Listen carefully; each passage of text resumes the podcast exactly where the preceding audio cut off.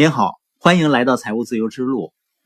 今天非常期待和大家一起学习《原则》这本书。《原则》呢是瑞达里奥写的，他是全球最大的对冲基金桥水的创始人。桥水呢现在位列美国最重要私营公司榜单第5位。达里奥还入选《时代周刊》世界100位最具影响力人物，并且跻身福布斯世界前100名富豪行列。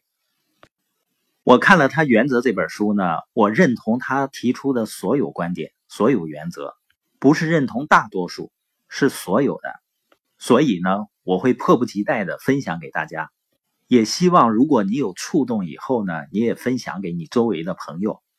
作为世界上最富有的人之一，达里奥说啊，他一生中学到的最重要的东西，就是一种以原则为基础的生活方式。是原则帮他发现真相是什么，并且根据原则去采取行动。原则呢是根本性的真理，它构成了一个人能够正确行动的基础。而我们只有通过正确的行动，才能够实现生命中的愿望和目标。我们先来学习生活中的一些原则。今天我们看一下如何应对现实的挑战。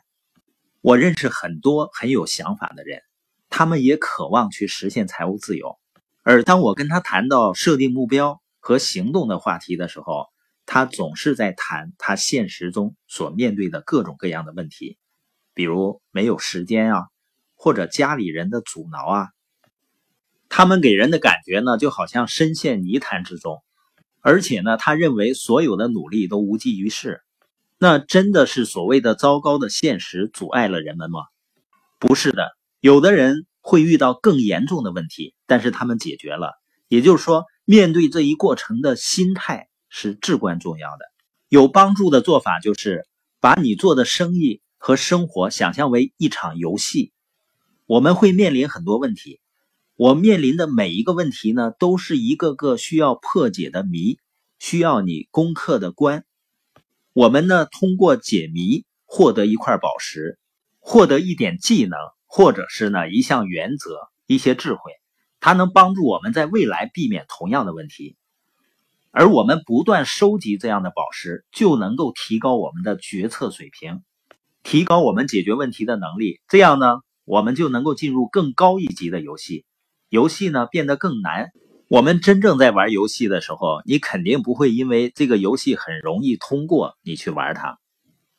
越难越有挑战呢，你才会觉得越刺激。那为什么有些人在通向财务自由的路上遇到挑战，他会走走停停呢？是因为人们在生意的游戏过程中呢，他会产生各种情绪，这些人呢，让这个情绪伤害到了自己。我们先来理解一下现实是如何运行的。我们希望实现梦想，创造美好的生活，这是让我们非常兴奋的事情。然后我们设定目标，当我们设定目标的时候，当我们采取行动的时候，就必然会面对挫败。而一开始人们面对拒绝啊，面对挫折的时候，情绪上的反应就是沮丧或者是痛苦。如果这时候我们选择退却呢，我们的生活又会回到原点了。但是如果这个时候你思考这种痛苦，并明白你必将克服这些挫折，你将得到巨大的而且是真正的成长。然后呢，你会体验到一种成长的喜悦。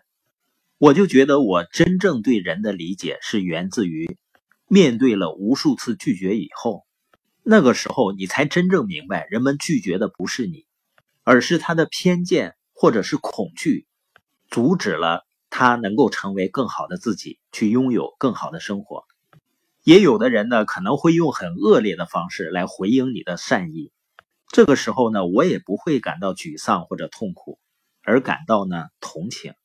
所以我们每一个人学到的最主要的东西，都是来自于挫折，来自于对痛苦经历的思考。就像长跑的人，他忍耐痛苦去体验跑步者的愉悦感一样。最终呢，你会走出为犯错、为挫折而痛苦的阶段，而是享受呢从挫折中学习的愉悦。